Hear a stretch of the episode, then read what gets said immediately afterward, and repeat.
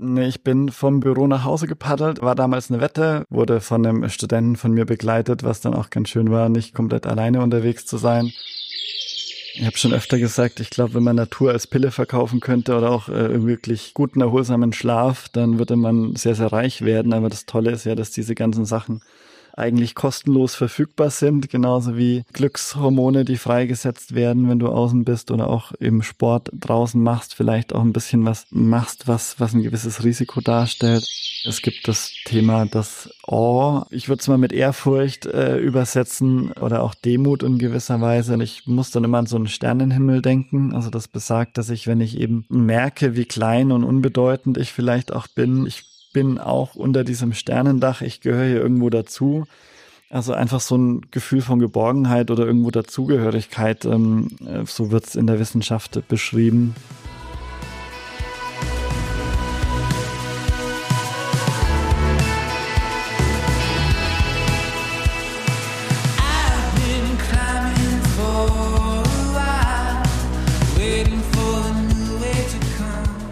Ladies and Gentlemen, herzlich willkommen bei Frei Raus, dem Podcast für mehr Freiheit und Abenteuer in unserem Leben. Ich bin Christoph Förster und habe heute einen Gesprächspartner mitgebracht. Das ist Manuel, Manuel Sand. Manuel ist der erste Professor für Abenteuer in Deutschland.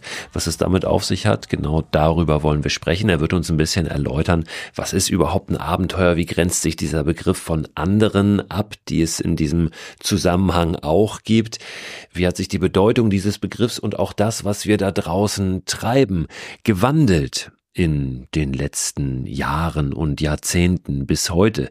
Wie verändert sich das? Es ist ganz viel Motivation und Inspiration drin in dieser Folge rauszugehen, zu erleben, zu machen und dadurch nicht nur schöne Momente zu sammeln da draußen, sondern wirklich viel, viel mehr zu erreichen, nämlich ein Stärken unserer eigenen Persönlichkeiten wachsen. Ich freue mich, dieses Gespräch heute mit euch teilen zu können. freue mich auch über all die schönen Rückmeldungen, die kamen, vor allem auf die letzte Folge auch, in der ich berichtet habe über meine Meeresqueste auf der Ostsee. Solltet ihr da noch nicht reingehört haben, tut es gerne und äh, macht euch mal eure Gedanken dazu, zu dieser Idee, dass die Natur uns wirklich auch zeigt, was in unserem Inneren los ist. Ist eine Idee, eine These, die vielleicht jetzt beim ersten Hören mal so ein bisschen so ein, oh, eine Skepsis verursacht. Ich finde es aber super spannend und ja, hab's da ein bisschen erläutert in der vergangenen Folge. Also solltet ihr die noch nicht gehört haben, dann hört da gerne mal rein. Begleitend zu diesem Podcast erscheint ja immer auch ein Newsletter, der die Themen aus der jeweiligen Podcast-Folge nochmal ein bisschen weiter dreht. In der vorletzten Newsletter-Ausgabe zum Beispiel habe ich ein paar Angebote aufgelistet zum Thema Bildungsurlaub. Meine Frau Anja war jetzt ja gerade eine Woche unterwegs, davon habe ich auch hier im Podcast erzählt, auf Bildungsurlaub. Da ging es um Resilienz in Verbindung mit dem Wandern in Tirol. Ein Anbieter, der noch relativ jung ist, ein Start-up, das junge Psychologen ins Leben gerufen haben. Da war so ein bisschen die Frage, wie wird denn das überhaupt da? Und die war total begeistert. Die hat eine richtig, richtig schöne Woche gehabt, mit tollem Wetter auch. Das ist nun nicht in der Garantie des Angebots mit drin, aber das war richtig gut und richtig gut gemacht auch vor allem. Und diesen Anbieter hatte ich auch in dem letzten Newsletter eben oder dem vorletzten Newsletter eben verlinkt. Und solche Infos bekommt ihr, könnt ihr dann natürlich euch ablegen, immer auch mal nachschlagen, wenn ihr den Newsletter abonniert. Tun könnt ihr das unter christoförster.com slash frei raus. Und in jeder Newsletter-Ausgabe findet ihr unten einen Link zum Newsletter-Archiv. Das heißt, wenn ihr auch später irgendwann erst diesen Newsletter abonniert und gerne auch in die vorherigen Newsletter mal reingucken wollt, dann habt ihr auch dazu die Möglichkeit.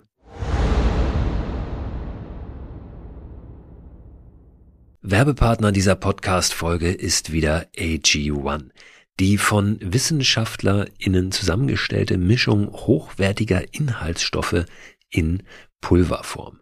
Vitamine sind da drin, Mineralstoffe, Bakterienkulturen, Antioxidantien, ein Pilzkomplex und insgesamt mehr als 70 Zutaten aus natürlichen Lebensmitteln. AG1 ist ein grünes Pulver, das ich seit einigen Wochen, Monaten ehrlich gesagt schon, jeden Morgen mir anmische, einfach in ein bisschen Wasser, 300 Milliliter und dann trinke. Gibt mir ein gutes Gefühl, gibt mir Energie und lässt mich gut in den Tag gehen. Und wenn ich es morgens mal vergesse, dann nehme ich es abends und gehe gut ins Bett. Es ist natürlich nicht so, dass AG1 eine gesunde, ausgewogene Ernährung ersetzt, aber es fühlt sich für mich nach einer richtig guten Ergänzung an und es ist dann doch so, dass es mir ein gutes Gefühl gibt, wenn ich es mal nicht schaffe, mich so optimal zu ernähren oder zum Beispiel unterwegs bin. Ich war eingangs, und das sage ich ganz ehrlich, sehr skeptisch, was AG1 betrifft und habe mich aber darauf eingelassen, das einfach mal auszuprobieren. Ich glaube, dass das ganz wichtig ist, mal jenseits aller wissenschaftlichen Studien und Erkenntnisse und Meinungen wirklich zu sagen, ich probiere es mal aus, ob es mich individuell weiterbringt und mir was gibt. Und den Eindruck habe ich wirklich bei AG1, dass ich es lieber trinke jeden Tag, als dass ich es nicht trinke. Wenn ihr das auch ausprobieren möchtet, dann findet ihr alle Infos unter drinkag1.com slash frei raus. Und dort bekommt ihr bei eurer Erstbestellung auch einen gratis Jahresvorrat an Vitamin D3 und K2 sowie fünf Travel Packs gratis dazu. Und diese Travel Packs, die sind wirklich sehr, sehr praktisch, weil ihr mit denen ja, AG1 einfach mitnehmen könnt und da keine große Tüte oder einen großen Behälter braucht, sondern einfach so ein kleines Pack habt. Das könnt ihr tageweise natürlich abzählen für eure nächste Outdoor-Unternehmung. Den Link, den ich gerade genannt habe und weitere Infos zu AG1 findet ihr auch in der Beschreibung dieser Podcast-Folge.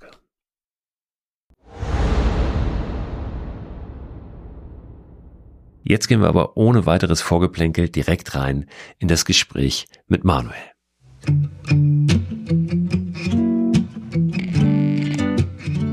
Guten Morgen, Herr Professor. Guten Morgen.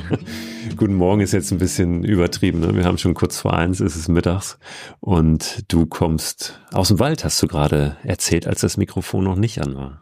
Genau, ich habe tatsächlich ein, wie nennt man das, ein Meeting im Wald gehabt und wo wir festgestellt haben, dass es doch eigentlich immer öfter gemacht werden sollte, weil man entspannter sprechen kann, weil man beim Laufen nochmal kreative Ideen hat, die man vielleicht nicht so hat und das Ganze so ein bisschen ungezwungener ist, als wenn man sich einfach so gegenüber sitzt und jetzt irgendwas erarbeiten soll. Deswegen, ähm, ja, tatsächlich bin ich jetzt auch völlig, völlig entspannt und äh, locker für den Podcast.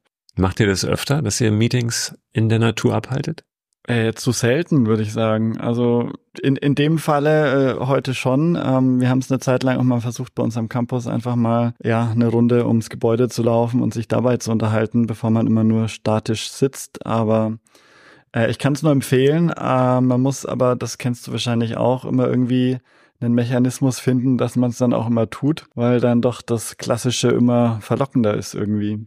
Na, ich habe neulich gesprochen mit einer Wissenschaftlerin aus Malmö, aus Schweden. Und die haben zwei Jahre lang so eine, ja, so ein, so ein Projekt gemacht mit der Stadtverwaltung und haben da eben Menschen, die in der Stadtverwaltung arbeiten, denen die Möglichkeit gegeben und denen das offengestellt, im Prinzip alles, was sie möchten, draußen zu machen. Mhm. Also Telefonate, ja, irgendwelche Termine und, und, und. Und das war wohl ganz äh, interessant. Also auch herausfordernd, weil man dann manchmal einfach mit ja, so äh, Bedingungen klarkommen muss, wie, wie, wie fällt denn das Licht dann auf meinen Rechner und wie kann ich dann arbeiten? Das kennen wir auch alle aus dem Homeoffice, wenn wir uns mal auf die Terrasse oder in die Sonne setzen wollen. Ne? Ja. ja, das fand ich ähm, auf jeden Fall sehr, sehr spannend, ähm, da mal drauf zu gucken, ne? was, was man draußen machen kann, alles im, im beruflichen Kontext auch. Ich würde mich auch trauen zu wetten. Also ich meine, ähm, es gibt Studien dazu jetzt nicht zum Arbeiten draußen, aber vielleicht äh, sind die da in Schweden auch dran. Ich denke, die sind da eh viel weiter als wir. Aber generell ist es halt auch so, wenn du einfach jetzt im Wald bist, in der Natur bist, dass du schneller entspannst, entschleunigst und auch die Kreativität sozusagen schneller wiederhergestellt wird. Also das ist zum Glück mittlerweile alles belegt. Ich glaube, wir beide wissen seit Jahren, dass das äh, gut für uns ist, aus verschiedensten Gründen. Ich glaube, es ist mehr als nur einfach, ja, die frische Luft. Ja, von daher, ja, ich glaube, da kann man nur alle, die jetzt gerade zuhören, erm-, äh, ermutigen, vielleicht, wenn sie jetzt nochmal ein Meeting haben, einfach mal die Kollegen packen und rausgehen oder ähm, es demnächst mal auszuprobieren. Ich kann es empfehlen und das mit dem Draußenarbeiten ist immer so eine Sache, gerade wenn es so heiß ist wie jetzt im Moment. Aber ich glaube, dann ist es gut, wie du gerade gesagt hast, einfach mal ja ein Telefonat außen führen oder sowas. Naja, so diese kleinen Inseln, ne? Bewegungsinseln, vorausgesetzt, man ist dann halbwegs in einem Umfeld auch, wo, wo man raus kann. Ne? Ähm, und auch das ist dann wieder interessant zu schauen in einem urbanen Kontext. Also wo gibt's da überhaupt die Möglichkeiten oder wie schafft man vielleicht auch Möglichkeiten als Arbeitgeber, ne? indem man irgendwie einen begrünten Innenhof, Dachterrasse oder was auch immer hat. Also das ist jetzt ein Thema, wenn wir das aufmachen, da könnten wir wahrscheinlich jetzt auch zwei, drei Folgen drüber machen. Aber ist ja super spannend, ne? Wie, Absolut. was es da eben für Möglichkeiten gibt. Ich war ja an deinem Arbeitsplatz war ich schon. Ja, das ist ja der Adventure Campus in Treuchtlingen, Treuchtlingen äh, unweit von Nürnberg. Und da ist der Wald ja direkt nebenan. Da, da seid ihr gesegnet sozusagen. Also es ist immer noch zwei Tage zu paddeln, nur am Rande bemerkt. Von Nürnberg Stück, nach ja. Treuchtlingen. Ja, oder umgekehrt. Ähm. Du hast es mal gemacht, können wir gerne drüber sprechen. Du bist mal gepaddelt, also von, von zu Hause, von der Haustür, genau, genau. beziehungsweise, wie, wie rum war das? Von der Haustür ins Büro oder andersrum? Nee, ich bin vom Büro, Büro nach Hause gepaddelt, äh, war damals eine Wette. Ähm, wir haben irgendein Gewinnspiel gemacht zu unserem Outdoor-Studiengang und ich habe gesagt, komm, wenn äh, 100, 150, 200, ich weiß nicht mehr, wie viel es waren, da mitmachen, ähm, dann mache ich das Ganze, muss natürlich entsprechend oder durfte es dann auch dokumentieren, wurde von einem Studenten von mir begleitet, was dann auch ganz schön war, nicht komplett alleine unterwegs zu sein. Und das große Problem, deswegen ist es, glaube ich, in die Richtung auch deutlich besser, ist, dass bei uns ja gleich die, die Wasserscheide verläuft. Das hast du ja auch bei deiner Tour, glaube ich, ähm, erfahren müssen. Äh, und äh, Treuchtlingen liegt tatsächlich südlich noch, äh, wo ich arbeite. Und das hieß, äh, man kann die Altmühl ein Stück flussaufwärts paddeln, was geht, weil die Altmühl sehr langsam fließt. Ab da war es aber dann relativ viel Tragen ähm, bis zur fränkischen Ratzat oder zur schwäbischen, eine von beiden. Die fließen dann bei Georgensgmünd zusammen und da fängt dann die Red Nitz an und ab da war es dann wirklich wesentlich besser zu paddeln und da hatte ich dann auch Strömung und ab da ging es dann relativ schnell, der erste Teil. Aber da habe ich mich in deinem Film öfter dran erinnert, mussten wir relativ viel tragen. Also wir hatten kein, kein Rollbrett oder so dabei und auch gut Wind an dem Tag. Das war manchmal nicht, nicht ganz so ohne. Ja, so ein Stand-Up-Paddleboard bei Wind durch die Gegend zu schleppen, mhm. das da merkt man doch, äh, wie viel Angriffsfläche man hat. Weil es dich immer irgendwie wegdreht ne, und haut, dann musst dagegen halten. Das ist, das ist hart. Aber ein, ein klassisches Mikroabenteuer im besten Sinne sozusagen. Mhm. Ne? Also ein Alltagsweg Total. mal also anders das, gemacht. Ähm, ich hätte es nicht gemacht, hätte es mich nicht eh schon gereizt, aber ich erwische mich manchmal immer noch, wie ich im Zug sitze und dann irgendwie aus dem Fenster gucke und unten dann den Fluss vorbei. Also zum Teil geht die Bahnstrecke, die ich regelmäßig pendel, direkt auch an dem Fluss entlang. Und dann sieht man manchmal noch so Stücke, wo man gepaddelt ist und denkt sich, ja cool, das war viel erlebnisreicher als diese Stunde, die ich im Zug sitze ungefähr oder eine halbe Stunde, je nachdem. Ja, und im, im Prinzip ist es das ja auch, ähm, zu schauen, was, was liegt da so im Alltag rum, ne, an den Alltagswegen. Und wenn es so ein bisschen urbaner ist, dann kann ja auch das was sein, was interessant ist, ne, oder dann mal einen anderen Weg zu nehmen, um mal zu schauen. Ich habe habe mal gehört von jemandem, der in München lebt und zur Arbeit schwimmt oder das mal eine Zeit lang gemacht hat, einfach durch die Isar, was, was ja auch nicht auf der Hand liegt, wirklich. Aber fand ich auch eine sehr schöne Idee, also da mal kreativ zu werden. Ich habe das auch, äh, ich habe irgendjemand aus, ich glaube irgendwo in London oder so, der auch mit dem Kanu dann irgendwie die Themse quer rüber paddelt oder so. Also da gibt's genügend Möglichkeiten. Manchmal ist ja dann der Arbeitsweg sogar auch deutlich kürzer, wenn man nicht irgendwo außenrum muss um ein Gewässer. Ähm, und das ja, bringt uns auch wieder so zum Anfang. Ne? Ich glaube, es ist immer gut, wenn man Dinge irgendwie irgendwo einbauen kann in den täglichen Ablauf und ja auch mal anders gestalten kann, als man sonst so macht und äh, dann auch neu, frisch und kreativ an das Ding rangeht. Das stimmt, genau. Und im, im äh, Arbeitsalltag muss es dann ja tatsächlich nicht die zwei Tage Anreise sein, sondern kann es das Telefonat irgendwie draußen sein oder in die Mittagspause in der Hängematte im Park oder was auch immer. Ne? Es muss ja auch nicht mal die große Action sein. Das ist ja auch was, ähm, was wir manchmal, glaube ich, ein bisschen ja, wo wir da einen bisschen schrägen Blick drauf haben, dass wir immer gleich dann powern wollen ne, und Gas geben wollen, wo eigentlich das Runterkommen und zur Ruhe kommen nicht viel, viel wichtiger wäre in dem Moment. Jetzt habe ich dich begrüßt mit Herr Professor. Ich habe gelesen, du bist der erste Professor für Abenteuer in Deutschland. Stimmt es? Was wahrscheinlich auch daran liegt, dass das Wort Abenteuer nicht so äh, verbreitet ist in Deutschland, zumindest im touristischen Kontext.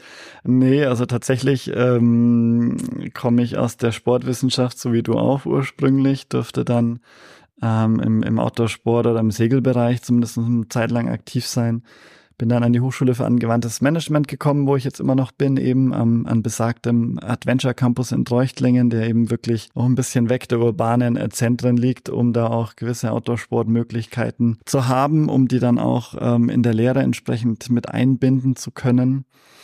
Genau, und ähm, ich bin dann an die Hochschule gekommen und äh, eigentlich eher auch so in einem sportwissenschaftlichen Bereich anfangs. Da hatte man aber dann die Idee aus Kanada mitgebracht, dass man auch Studiengänge im Outdoor-Abenteuerbereich machen könnte. Und äh, das ist dann nach und nach immer mehr gewachsen, sind jetzt gerade brandneu dabei, einen dualen Studiengang zu ja, zu launchen. Ich habe nach dem deutschen Wort gesucht, zu starten ähm, im Wintersemester, der, weil, weil gerade nach der Pandemie eben die ganze Branche dringend äh, Fachkräfte braucht und die echt alle kämpfen. Und darum haben wir gesagt, so eine duale Möglichkeit wäre super, um die Leute direkt schon ins Unternehmen einzubinden. Die können sogar sogar zum Teil schon Prüfungsleistungen dann im Unternehmen absolvieren und können quasi dazu beitragen, dass die nachgefragte Outdoor-Branche lebt und gleichzeitig noch ihr Studium on top bei uns draufsetzen. Ähm, ja, und die Idee war gerade so an der Hochschule am Entstehen. Und dann bin ich da irgendwie so reingerutscht, wie das oft so der glückliche Zufall auch möchte und ähm, darf mich da jetzt seit mehreren Jahren mit dem Thema beschäftigen, ähm, eben nicht nur in der Lehre, wie gerade schon erwähnt, sondern auch im Bereich der Forschung und äh, Jetzt hatte ich deine Eingangsfrage ja so ein bisschen gecrashed schon, ähm, wo du gesagt hast, dass du bei uns warst. ja, nein, nein, nein, das ist ja alles, alles wunderbar. Da will ich auch mit dir natürlich drüber sprechen, ähm, über die Forschung, ähm, ein Stück weit vielleicht auch nochmal über die Lehre.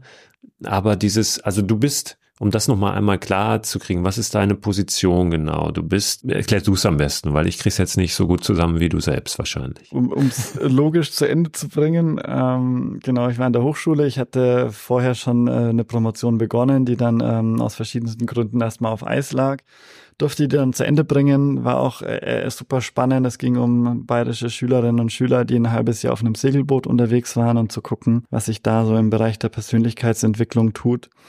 Und von daher hat sich das natürlich in vielerlei Hinsicht angeboten, äh, da auch aktiv zu sein. Und ähm, bin jetzt äh, Professor an der Fakultät für Sportmanagement, ähm, das immer so mein, mein sportliches Zuhause auch noch ist, darf mich aber so in dem ja, Outdoor-Sport, Abenteuer, Tourismusbereich, also im, das schon mal zu klären, also im Englischsprachigen ist da ganz viel einfach Adventure Tourism, so der Überbegriff den in Deutschland aber auch keiner verwendet, weswegen ich auch gerade sagte, äh, Abenteuerprofessor wahrscheinlich auch, es keiner, keiner verwendet.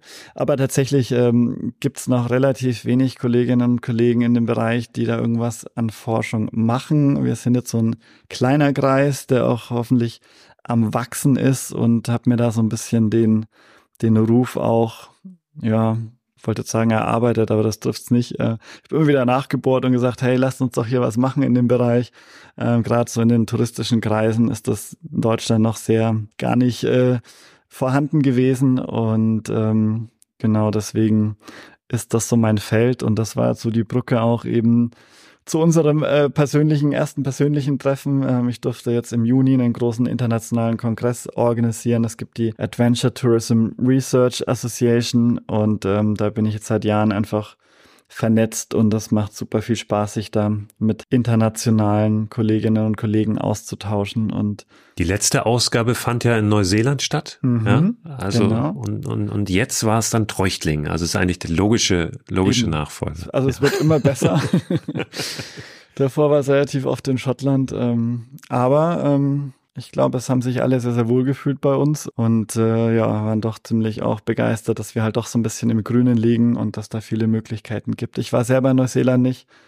Das war, ähm, also wäre Quatsch gewesen, für drei Tage nach Neuseeland zu fliegen und dann über nachhaltigen Tourismus zu reden. Von daher ähm, musste ich da leider passen, aber da war es bestimmt auch ziemlich gut, kann ich mir gut vorstellen.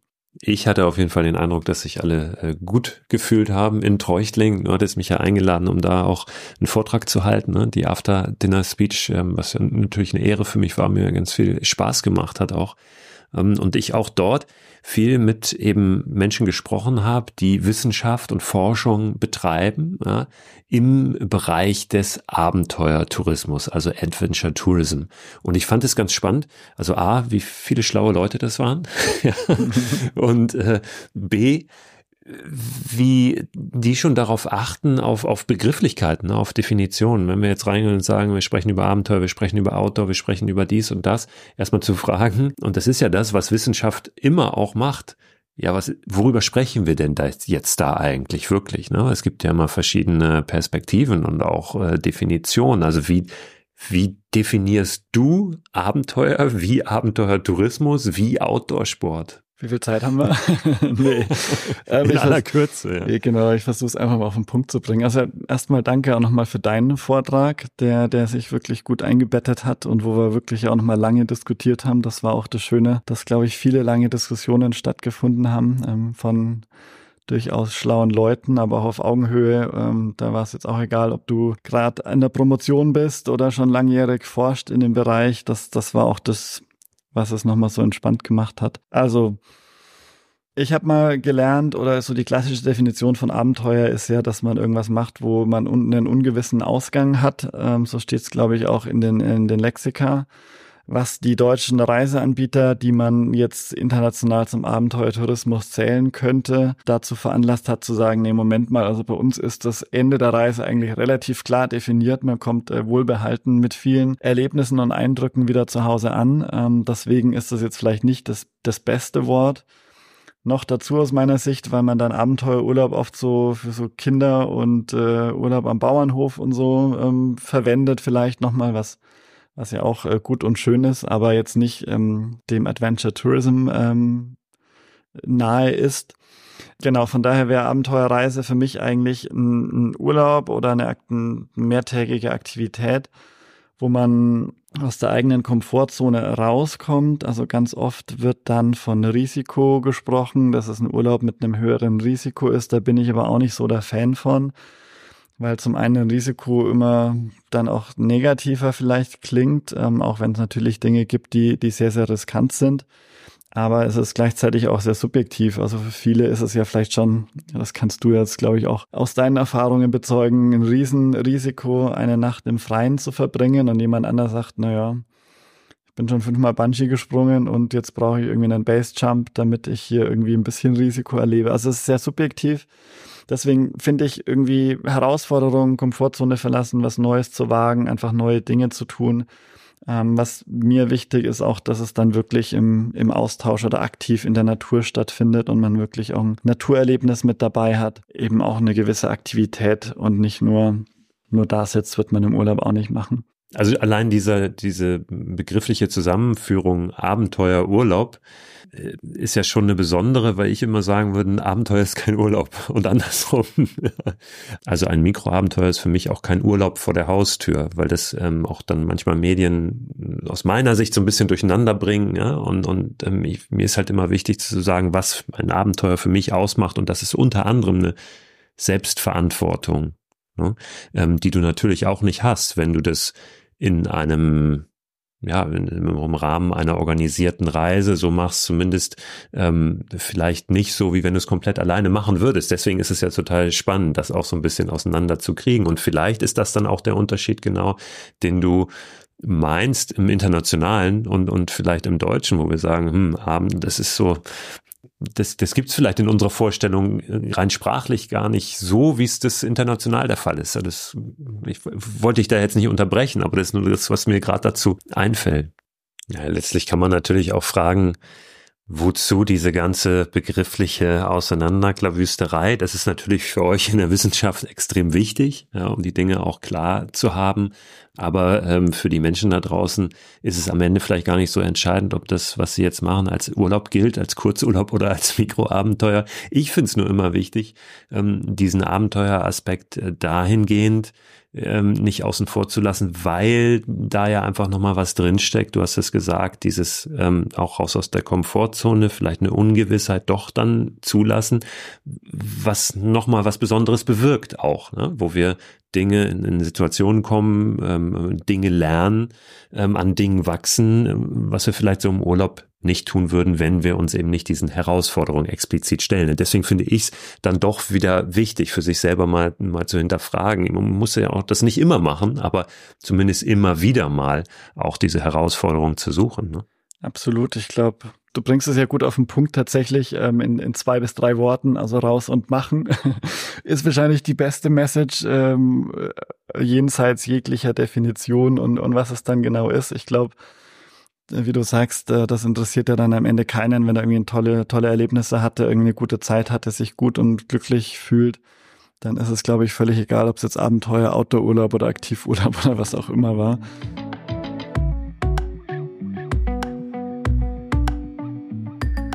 Jetzt hast du ja ähm, ein Stück weit diesen Blick auch auf die Tourismusbranche, die, wie auch immer wir sie jetzt nennen, Outdoor-Tourismus, Abenteuer-Tourismusbranche.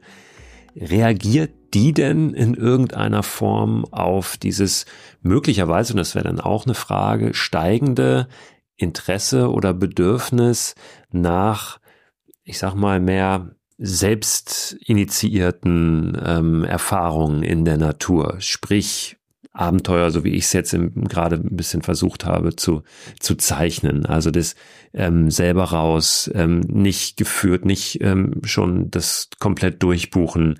Gibt es da Angebote, die in irgendeiner Form dem Rechnung tragen? Oder ist es vielleicht gar nicht so eine Entwicklung, die die stattfindet. Das ist nur eine Vermutung, dass die, dass die möglicherweise jetzt ähm, ja, fortschreitet, diese Entwicklung. Also tatsächlich ähm, tut sich da schon einiges. Ähm, jetzt komme ich doch wieder mit Begriffen an. Ähm, Im Englischen wird oft zwischen Soft und Hard Adventure unterschieden. Das passt da vielleicht ganz gut, wobei ich es auch sehr schwarz-weiß finde und da ist noch sehr, sehr viel Grau dazwischen. Aber Soft Adventure sind halt eher so die Einstiegsmöglichkeiten, wo man jetzt kein großes Vorwissen braucht, wo man vielleicht keinen Guide braucht und eben genau solche Dinge, wie du es gerade beschrieben hast, auch tun kann weil man sich auf Sub stellt und einfach selber paddeln kann und jetzt nicht drei Wochen Kurs machen kann, bevor man, wie man das vielleicht beim Gleitschirmfliegen oder so machen müsste, also wo man es wirklich lernen muss, um es ähm, sicher ausüben zu können.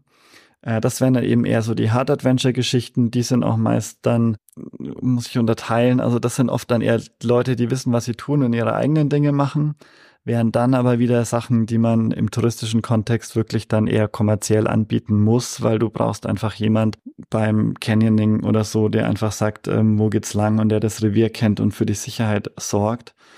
Deswegen in dem Bereich eher weniger, aber tatsächlich, was ähm, ich jetzt so mitbekommen habe die letzten Jahre und da hat ein Stück weit auch wieder Corona positive Auswirkungen, glaube ich, gehabt, mm, ist, dass viele Reiseanbieter auch so, ähm, ich glaube, die haben Self-Guided Tours genannt, also das wirklich so Tracking-Wanderreisen, wo du einfach ähm, das Hotel gebucht hast oder die Unterkunft und deine Karte kriegst und dann eben einfach selber für dich unterwegs bist, was ich was ich echt gut finde, weil es ähm, vielleicht dann auch nochmal ja, andere Erlebnisse hervorruft als geführte Touren und eine schöne Option sind. Und das Zweite, was mir sofort eingefallen ist, wie du es äh, die Frage formuliert hast, sind die ganzen Tracking-Angebote, die es jetzt überall gibt. Also diese Übernachtungsplätze im Wald, wo man auch wirklich äh, offiziell und gegen Buchung seine Hängematte, sein Zelt aufschlagen kann und dann wirklich äh, selbstständig da unterwegs sein kann und wirklich eine gute Zeit in der Natur haben kann, auch wenn wahrscheinlich das mit dem Feuermachen im Sommer äh, perspektivisch nicht mehr oft möglich sein wird. Ähm, aber oft gibt es ja auch noch mal eine, eine Feuerstelle oder eine kleine Toilette, so wie ich das zumindest kenne. Und das finde ich einfach ein ein tolles Angebot ist jetzt natürlich touristisch wieder diskutabel. Wie ist da die Wertschöpfung am Ende des Tages? Weil wenn jemand nur mit Rucksack unterwegs ist und fünf Euro für die Übernachtung zahlt, ist da nicht viel Geld mit verdient. Ähm, ich durfte so ein bisschen ähm, in der Ecke von Ebracht, also im Steigerwald hier nicht ganz so weit weg, äh, mitverfolgen. Und die waren eigentlich sehr, sehr zufrieden mit der Entwicklung, sagen, das Ding ist ständig ausgebucht. Und die Leute wollen halt dann doch mal noch irgendwie abends ein Bier trinken oder was essen gehen oder kaufen halt nochmal Lebensmittel ein. Also die haben das schon ähm, zumindest wahrgenommen, dass da auch Leute unterwegs sind und sich das positiv entwickelt. Also ich denke, das sind jetzt so, so Beispiele. Gleichzeitig äh, gibt es sicher auch viele Leute, die jetzt in den letzten Jahren einfach verschiedene Aktivitäten für sich entdeckt haben und das natürlich selbstständig ausüben.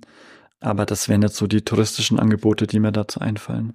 Ich glaube aber, das Wichtigste ist, die, die Bedeutung der Natur zu erleben und zu schätzen und dann auch insgesamt äh, vielleicht mal zu überlegen, was tue ich denn insgesamt, um diese Natur zu schützen und dann eben nicht nur ähm, vor der Haustür zu gucken, sondern auch zu gucken, wie kann ich CO2 einsparen, wie kann ich gucken, dass ich möglichst nachhaltig lebe und äh, da der, das Leben auch an den Sport und die Leidenschaft und die Natur stärker auszurichten. Was, glaube ich, vor allen Dingen dann passiert, wenn man die Natur nicht nur als Kulisse oder Bühne so sieht, ja, auf der man irgendetwas vollführt, sondern tatsächlich immer mal wieder auch ja, diese, diese Verbindung irgendwie spürt ne? und, und herstellt. Und das ist eben vor allen Dingen dann ähm, möglich, wenn man auch ein bisschen eintaucht und, und sich Zeit nimmt ja, und nicht dann nur durchrast und hetzt. Das ist, glaube ich, auch ein wichtiger Punkt. Absolut. Also das, glaube ich, ist auch was, was wir bewusster tun, wo ich mir manchmal immer denke, brauchst dieses ganze Waldbaden, wobei ich es super gut finde, dass es das gibt. Und du hast da, glaube ich, auch vor Ort ein bisschen mit beschäftigt. Ähm, aber ich glaube tatsächlich haben viele das auch verloren, so dieses wirklich sich Zeit nehmen und mal hinsetzen, den Geräuschen lauschen, also wirklich da alle Sinne auch zu nutzen, was so super wichtig ist und gut ist und wo auch nicht nur die Kollegen in Japan da super gute Forschungsergebnisse haben, die ja weit darüber hinausgehen, dass man sich entspannt oder entschleunigt, wie ich am Anfang gesagt habe, sondern auch wirklich die Abwehrkräfte und die Killerzellen stärkt, die dann durch die Stoffe der Bäume generiert werden ähm, und auch eigentlich bei ganz, ganz vielen Krankheiten es hilft, regelmäßig außen zu sein. Es gibt ähm, in vielen oder immer mehr Ländern, ich weiß, in Schottland ist es unter anderem der Fall, ich glaube in Kanada, wo du dann quasi Natur verschrieben bekommst vom Arzt. In den USA, ja, in den USA auf jeden Fall. Diese Park Prescriptions sind es, glaube ich. Ne? Das ist so ein, soweit ich weiß, ein ein Zusammenschluss sozusagen von ähm, eben Parkbetreibern, BetreiberInnen ne, oder von Waldgebieten, ob Nationalparks oder auch städtische Parks und dann von äh, Ärzten, die im Prinzip teilnehmen an diesem Programm und dann ähm, das verschreiben können, soweit ich weiß. Ne? Das ähm, kostet ja nichts, ja, das zu verschreiben, ja, aber dann wirklich ähm, je nach Diagnose Patienten und Patientinnen einen Aufenthalt draußen in der Natur verschreiben. Ähm, was ja großartig ist, aber auch immer interessant, weil ich habe gerade, weil das Thema Waldbaden ansprichst, vorgestern, glaube ich, mit dem äh, mit der Oberkoryphäe des Waldbadens, mit dem Dr. Xing Li ähm, aus aus Tokio gesprochen äh, und ähm, er sagte auch, na ja, also das mit der Pharmaindustrie, das ist schon ein bisschen, bisschen schwierig natürlich, ähm, weil wenn du auf einmal zeigst, dass, äh, ich sag mal, eine Depression, ohne jetzt zu sagen, ähm, man braucht keine Medikamente mehr, das wäre sicher falsch, aber ähm, dass mit einem Aufenthalt im Wald ähm, viele äh, Symptome einer Depression dann auch sich verringern ähm, formulieren wir es mal so vorsichtig. Ähm, und na, da ist die Pharmaindustrie möglicherweise nicht so amused. Und das ist natürlich ein riesen, riesen ne? da dann auch Gelder zu bekommen und Mittel zu bekommen, um Studien durchzuführen, die über, ich sag mal, Kleinstgruppen hinausgehen und dann wirklich auch wissenschaftlich valide sind und irgendwie ein Gewicht haben. Ne? Ja, das ist echt nicht leicht, aber ähm, ich habe schon öfter gesagt, ich glaube, wenn man Natur als Pille verkaufen könnte oder auch äh, wirklich äh, guten, erholsamen Schlaf, dann würde man sehr, sehr reich werden. Aber das Tolle ist ja, dass diese ganzen Sachen eigentlich kostenlos verfügbar sind, genauso wie wie Glückshormone, die freigesetzt werden, wenn du außen bist oder auch im Sport draußen machst, vielleicht auch ein bisschen was ähm, machst, was, was ein gewisses Risiko darstellt. Also das ich habe, während du es gesagt hast, ganz oft auch an das Thema Selbstwirksamkeit gedacht. Also das ist ja ja so ein bisschen die Bezeichnung dafür, wie sehr man sich auch manche Dinge zutraut, also wirklich Sachen auch schaffen zu können, ein gewisses Grundvertrauen vielleicht auch in sich und seine Fähigkeiten hat. Und ähm, ich habe neulich erst wieder gehört, dass generell Leute mit einer hohen Selbstwirksamkeitserwartung einfach viel entspannter auf Krisen reagieren zum Beispiel. Also sprich äh, Pandemie sagen, ja, das bekomme ich hin und das ist jetzt nicht so schlimm und, und generell positiver Dingen äh, entgegenblicken und dadurch natürlich auch insgesamt zufriedener und glücklicher im Leben sind und eben auch nicht so anfällig für Depressionen oder andere ähm, oder Stress generell sind. Und weil du es gerade ansprichst, also ich bin da sehr überzeugt oder es gibt ja auch mittlerweile relativ viel Studien, dass gerade Sport und Bewegung ähnlich wirken können. Also ich bin schon auch ähnlich noch vorsichtig wie du, ähm, wobei man ja auch zumindest ohne jetzt, dass ich in dem Bereich wirklich Expertise habe, immer mehr feststellt, dass ganzen Psychopharmaka doch oft gar nicht so die Wirkung haben, die man eigentlich dachte. Ja, und ich glaube, es ist. Es ist immer schwer zu verallgemeinern, glaube ich, ähm, weil es ja immer auch individuelle Fälle gibt, wo es dann möglicherweise ähm, auch eine, eine gute Idee ist, dann zu einem Medikament zu greifen. Ja, aber es gibt tatsächlich ähm, ich gerade hier auch in der, in der Nähe in, in Erlangen relativ viel Studien zum Thema ähm, Klettern und Depression. Also da gibt es auch Klettertherapie, die auch erforscht wird und wo sehr, sehr viele positive Effekte dargelegt werden. Einfach auch dieses Spüren, ich kann Dinge, neue Dinge lernen, ich kann die schaffen. Man kann da aber auch therapeutisch wirklich ganz tief einsteigen, weil wenn du wenn du dann im Gespräch vielleicht entspannt irgendwo sitzt, dann ist natürlich was anderes, wie wenn du wirklich gerade am, am Fels oder an der Boulderwand hängst und in der Situation bist, wo du vielleicht in eine Angstsituation kommst und wo du wirklich direkt an dieser Situation dann auch arbeiten kannst und aber auch wieder überlegen kannst, was kann ich denn jetzt tun, um, um dieser Angst zu begegnen oder würde vielleicht, wenn ich hier nochmal einen Tritt hinschraube, dass ich hier besseren Halt habe, schaffe ich es dann vielleicht auch höher hinauszukommen. Also man kann da ganz tolle Bilder und Metaphern, glaube ich, auch einbauen und ganz viel erreichen. Und ich würde mir hoffen, dass man auch über das Klettern hinaus ein bisschen geht. Und gerade ist es leider ja auch viel innen. Immer mehr nach außen auch guckt. Du hast ja gerade auch schon gesagt, so dieses Thema Eintauchen. Also ich durfte mit zwei Kolleginnen aus ähm, England und Deutschland ähm, oder wir haben uns zusammengetan, um mal zu erforschen, was gibt's denn eigentlich wirklich so an Studienlagen zu den positiven Auswirkungen des, des Draußenseins und des Sports. Und jetzt hast du gerade auch schon gesagt, das ist natürlich immer nicht ganz so leicht, da auch vieles zu erforschen und rauszubekommen, auch, auch weil es kleine Gruppen sind, aber es gibt mittlerweile schon eine Menge Erkenntnisse. Und ähm, ein Thema so dieses Thema Flow. Ähm, das ist ja dieser Bewusstseinszustand, wo man in der Tätigkeit einfach voll aufgeht und alles um sich herum vergisst, kaum noch weiß, äh, wie lang hat es jetzt gedauert, was ist passiert und einfach nur so für sich ist und diesen Moment genießt. Und ähm, das, das glaube ganz viele beim Outdoor-Sport auch ähm, schon mal erlebt haben oder sich jetzt vielleicht auch zurück erinnern können. Und das ist jetzt nichts, was man in dem Sinn trainieren kann, aber wenn man öfter in so Situationen kommt, dann soll das wohl auch öfter auftreten und das ist sicher ein Grund, warum man sich ähm, dann gut fühlt. Es sind aber noch ganz, ganz viele andere Dinge. Es gibt das Thema das Awe, also Englisch äh, ich würde es mal mit Ehrfurcht äh, übersetzen äh, oder auch Demut in gewisser Weise, was ich auch mal sehr toll und spannend finde, weil ich das auch für mich schon öfter erlebt habe, wie ich finde. Und ich muss dann immer an so einen Sternenhimmel denken. Also das besagt, dass ich, wenn ich eben ja so merke, wie klein und unbedeutend ich vielleicht auch bin, oder zumindest ich bin auch unter diesem Sternendach, ich gehöre hier irgendwo dazu also einfach so ein Gefühl von Geborgenheit oder irgendwo Dazugehörigkeit, ähm, äh, so wird's in der Wissenschaft beschrieben.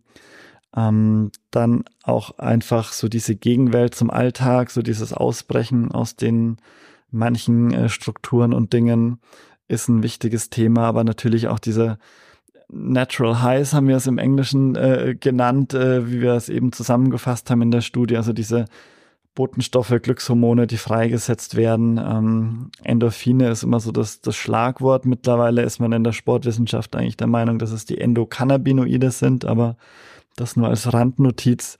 Vielleicht wird man ja manchmal so als Adrenalin-Junkie dann verschrien als Outdoor-Sportler, aber ähm, es ist, muss nicht immer so extrem sein, um da eine gewisse Ausschüttung auch zu haben oder ein Glücksgefühl. Also es sind ganz, ganz viele Dinge bis hin zur Gemeinschaft, die man in gewisser Weise vielleicht auch erlebt oder auch die Zugehörigkeit zu einer Gruppe. Neben denen, das darf man natürlich auch nicht vergessen, den, ich, das tue ich immer gerne, weil das für uns so selbstverständlich ist, für dich wahrscheinlich auch, den ganzen physischen positiven Effekten des, des Sports draußen und der Bewegung, ähm, also für Herz-Kreislauf-System und so weiter. Aber ähm, so ein Thema, der immer wichtiger wird, ist, ähm, im Englischen wird es mit äh, Beneficence beschrieben. Ähm, das ist so, ja, auch zu gucken, dass es anderen gut tut und Gutes für anderes zu tun. Und das zweite englische Wort, da fällt es mir gar nicht ein. also da geht es einfach drum, ähm, sich selber auch weiterzuentwickeln und zu gucken, was, was gut für einen ist. Da sind wir jetzt schon ganz tief so in dem Überbegriff Wohlbefinden oder Wellbeing im Englischen, der aus der positiven Psychologie kommt die eigentlich viel zu spät ins Leben gerufen wurde. Also ich kann es immer noch nicht glauben, dass es echt bis zur Jahrtausendwende gedauert hat, bis man sich gedacht hat, vielleicht sollten wir auch mal gucken, was es äh, positive Aspekte gibt, die auf die Psyche sich auswirken und nicht nur irgendwie therapieren, was negativ ist.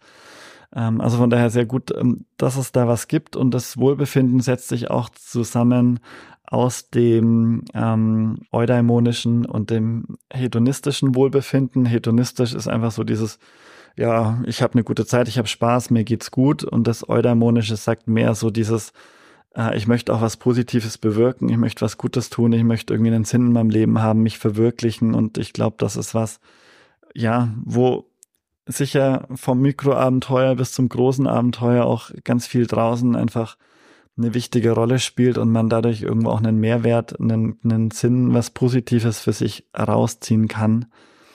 Ähm, und mir ist das Wort wieder eingefallen, flourishing heißt es im Englischen, also wirklich so dieses Aufblühen, sich selber weiterentwickeln. Also ohne jetzt noch es zu kompliziert machen zu wollen, es gibt ganz, ganz viele Aspekte und wenn du mich jetzt fragst, was ist jetzt der wichtigste, würde ich das, glaube ich, gar nicht beantworten können. Und ich glaube, dass das ist das Schöne auch am Abenteuer ähm, oder am Outdoor-Sport oder wie immer wir es nennen. Ich glaube, du kannst nie das gleiche Erlebnis haben. Das ist auch, warum du ja sagst, du nimmst keine Gruppe mit oder niemanden mit, weil dann wäre es nicht das gleiche irgendwo. Oder ähm, man kann, glaube ich, auch nicht zweimal das gleiche Abenteuer haben, weil immer wieder irgendwas anderes passiert oder andere Voraussetzungen da sind. Und ich finde, das macht so spannend. Und ich glaube, Manchmal genießt man eher so die Ruhe und die Stille und vielleicht das Langsame. Manchmal braucht man mehr Action und freut sich, es in der Gruppe machen zu können. Ähm, nichtsdestotrotz gibt es einfach verschiedene oder vielzählige nachgewiesene positive Effekte, die sich irgendwo ähm, ja dann auf das eigene Wohlbefinden auszahlen. Und ich bin sehr froh und dankbar, dass man auch in der Forschung immer mehr in diese Richtung guckt, weil früher war die Forschung immer ja, ging es dann eher so um Sensation Seeking und auch Edgework ist so eine Theorie, wo es eigentlich so drum geht, ja, warum, warum machen Leute solche extreme Aktivitäten? Die wollen doch nur den Nervenkitzel, das Adrenalin und so haben. Äh, Edgework ist noch extremer, wo man wirklich so die eigene Verletzlichkeit spüren möchte, dadurch, dass es Dinge sind, wo man auch draufgehen kann. Ja. Also für mich war das nie ein Thema und ich würde, glaube ich, solche Dinge auch dann nie so extrem tun wollen, sondern mir geht's und ich glaube auch ganz, ganz vielen anderen Leuten und sicher auch die Leute, die bei dir unterwegs sind. Ursache, warum man mehr immer Richtung Wohlbefinden auch guckt, ist, dass einfach auch immer mehr Frauen im Outdoor-Sport zum Glück sich wiederfinden und dass dieses Sensation Seeking doch eher männlich, Testosteron dominiert ist und es wohl nicht das einzige oder nicht das, das Hauptmotiv sein kann, sondern ich glaube, es ist eher so wirklich dieses Selbstverwirklichen, sich selber zu erleben und kennenzulernen und auch weiterzuentwickeln, was es so wichtig und spannend macht. Hm, wenn ich mich recht erinnere, dann ist ja auch in diesem Flow-Erleben ähm, eine wichtige Voraussetzung, damit das geschieht, damit man das erfährt, was man natürlich auch nicht anknipsen kann. Also das kann passieren, aber es muss nicht passieren. Aber es passiert, ähm, sofern ich das richtig erinnere, eher dann, wenn ähm, die Aufgabe, die man da gerade bewältigt, schon eine Herausforderung auch ist, aber die nicht zu groß ist, dass sie mich überfordert, nicht zu gering ist, dass sie mich unterfordert, dass es mich schon fordert, aber ich merke, ich kann sie bewältigen. Und das ist, ist das, was dann ja für unter anderem auch für dieses ähm, Hochgefühl sorgt und dieses Flow erleben. Und ich kann zumindest die Theorie ähm, die erscheint mir ganz logisch, so, weil ich ähm, solche Momente oft ähm, gehabt habe und tatsächlich, wenn ich mir überlege, ah, wie waren denn da so, wie war's? Also wie war ich da unterwegs? Wie war die Aufgabe, mit der ich mich da gerade auseinandergesetzt habe? Dann kann ich das bestätigen. Auf jeden Fall. Also vielen Dank für die Ergänzung. Ja, du hast den, den sogenannten Flow-Kanal beschrieben, der echt äh, wichtig ist, ja, dass du, weil wenn du unterfordert bist, dann bist du gelangweilt, dann bist du, schaust auf die Uhr und wartest, bis es vorbei ist, sozusagen. Wenn du jetzt aber am Fels hängst und völlig überfordert bist und in, in nahe der Panik bist, was ähm, ja dann die die andere Seite des Komfortzone-Modells auch ist, wo man eben nicht mehr in der, in der Entwicklungs- und Lernzone ist, sondern dann in der Panikzone und dann auch abschaltet und gar nichts mehr funktioniert. Und äh, genau da dazwischen ist eigentlich auch, wo das, das Flow oder der Flow ansetzt. Und ähm, es geht sogar so weit, dass äh, kennt man dann vielleicht aus dem Sport, wenn dann, wenn man gegen einen schlechteren Gegner oder eine schlechtere Mannschaft spielt, dann strengt man sich vielleicht manchmal auch nicht so extrem an, weil man denkt, no, das wird schon locker. Und äh, deswegen ist es immer gut gefordert zu werden, glaube ich, oder sich ein Stück weit auch zu fordern, aber nicht über zu überfordern, was immer nicht ganz so leicht ist. Ähm, ja.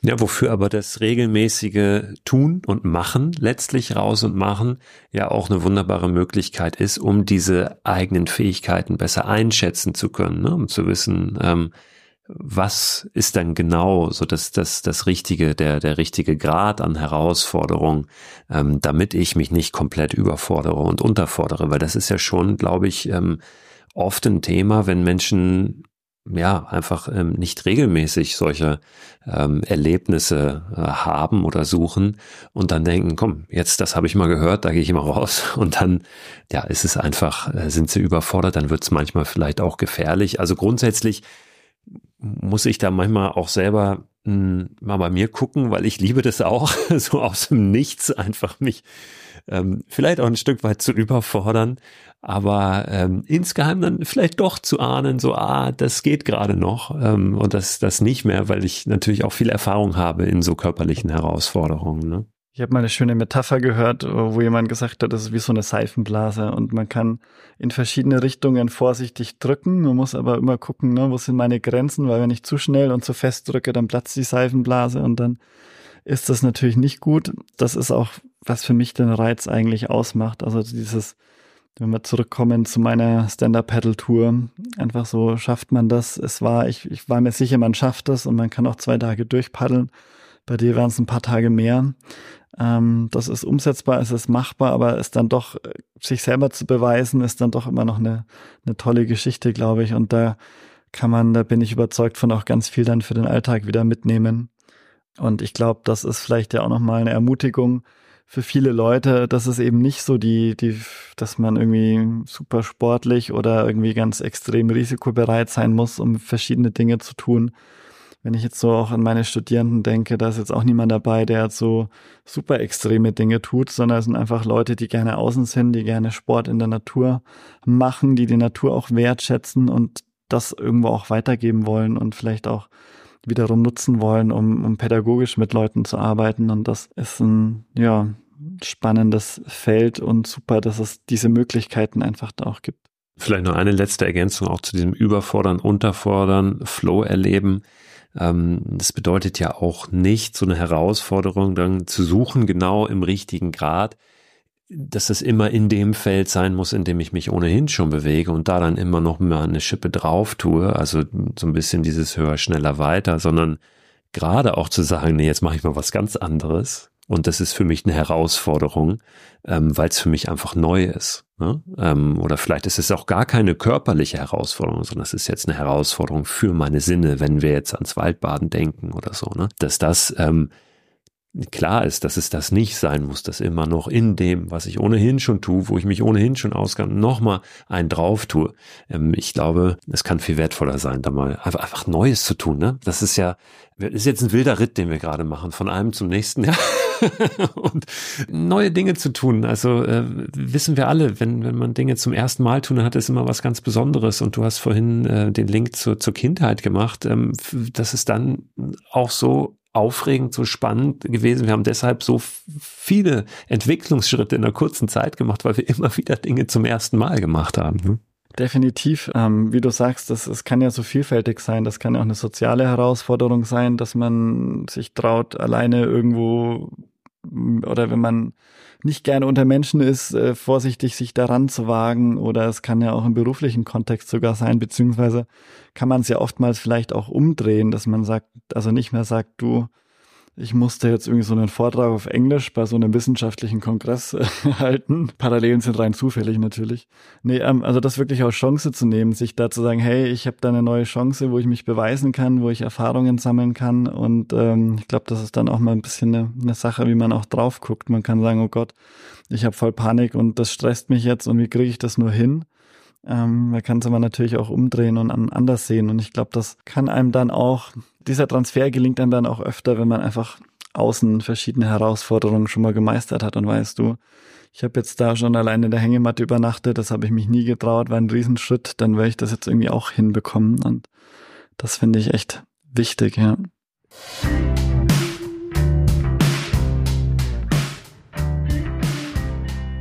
Wer jetzt äh, Interesse hat, sich von dir sozusagen durch diese ganze äh, Welt der der Outdoor-Aktivitäten des Abenteuertourismus noch äh, so ein bisschen leiten zu lassen und auch äh, zu lernen, dann kann er natürlich bei euch studieren, ne? Oder die. Ähm, ich habe das neulich schon mal hier auch in einem Newsletter, der angedockt ist an diesem Podcast, ähm, mal geteilt, die Möglichkeit, also Outdoor zu studieren, tatsächlich bei euch am Adventure Campus. Und es hat sich doch schon jemand sogar gemeldet, oder? Genau, also ich äh, durfte es zusammen mit einem ehemaligen Studenten von mir ähm, jetzt gerade entwickeln und neu aufsetzen. Und äh, er ist gerade noch im Kontakt mit den meisten Interessierten.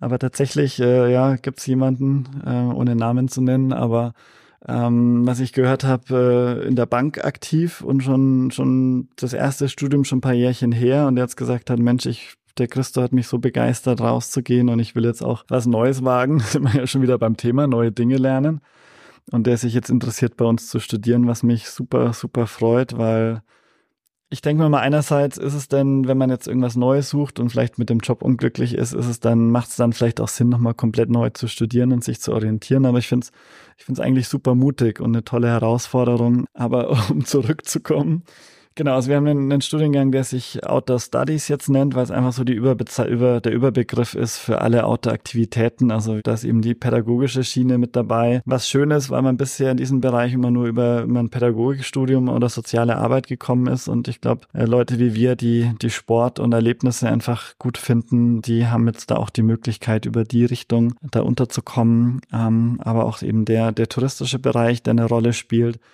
Äh, mir war es wichtig, das möglichst breit aufzustellen, dass man einfach auch in verschiedenen Bereichen dann tätig sein kann, bis hin wirklich zur, zur Existenzgründung und dem, dem eigenen Business, das man starten könnte. Aber das habe ich über die Jahre immer gemerkt, dass im Outdoor-Business einfach viele Leute mit viel Leidenschaft und begnadete oder begeisterte Sportler oder auch Pädagogen dabei sind, aber der Management-Background dann doch vielen fehlt der aber zumindest rudimentär einfach wichtig ist, um sich in der Branche auch zu behaupten und ähm, da zurechtzufinden. Deswegen ist das auch ein Bestandteil. Also man merkt schon, ich glaube, es ist sehr, sehr vielfältig. Ähm, Genau, Hochschule für angewandtes Management. Auf der Homepage findet man alle wichtigen Infos und auch den Kontakt zu uns und zu mir. Und ich freue mich über jeden, der sich interessiert und, ähm, und melden möchte oder informieren möchte. Und, und gerne auch wenn es Denkanstöße jetzt gab, ähm, vielleicht kann man da ja nochmal weiterdenken mit dem einen oder anderen auch. Äh, auch das würde mich freuen, bis hin zu Ideen für Forschung. Verlinke ich alles nochmal im Newsletter, ne? packen wir da alles rein. Ähm, da gibt's dann alle Infos und wenn es Fragen gibt, dann können die Hörerinnen und Hörer natürlich auch entweder dir einfach schreiben oder mir schreiben und dann leiten wir das entsprechend dann weiter. Manuel, dann lass uns hier mal erstmal einen Punkt machen oder ein Ausrufezeichen. vielen, vielen Dank für den Einblick. Wie schon eben gesagt, es war jetzt ein wilder Ritt. Ich werde im Nachhinein, wenn ich es mir anhöre, nochmal schauen, ob ein roter Faden drin ist. Ja, wenn nicht, ist auch egal. es sind viele einzelne Impulse dann gewesen. Und ähm, ich danke dir auf jeden Fall dafür. Sehr, sehr gerne. Danke dir auch. Hat viel Spaß gemacht. Ich glaube, das, das ist, wenn man mit viel Leidenschaft an Themen dran ist, dass man immer hin und her springt und einem neue Ideen kommen und mir auch neue Impulse kommen durch deine Kommentare. Das macht es dann auch viel spannender noch so.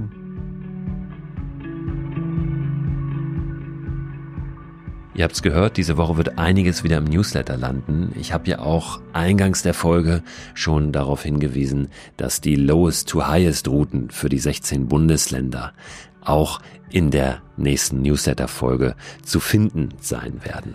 Was ich auch reintue, sind nochmal so ein paar Beispielangebote für Self-Guided Trekking-Reisen, die Manuel erwähnt hat in unserem Gespräch. Also ist wieder eine Menge drin. Abonnieren könnt ihr den Newsletter unter christoförster.com slash frei raus. Jetzt wünsche ich euch eine gute Zeit. Bis nächsten Donnerstag mal mindestens. Vielleicht hören wir uns da wieder, denn da gibt's die neue Folge von Frei raus, dem Podcast für mehr Freiheit und Abenteuer in unserem Leben. I've been coming up empty without a say.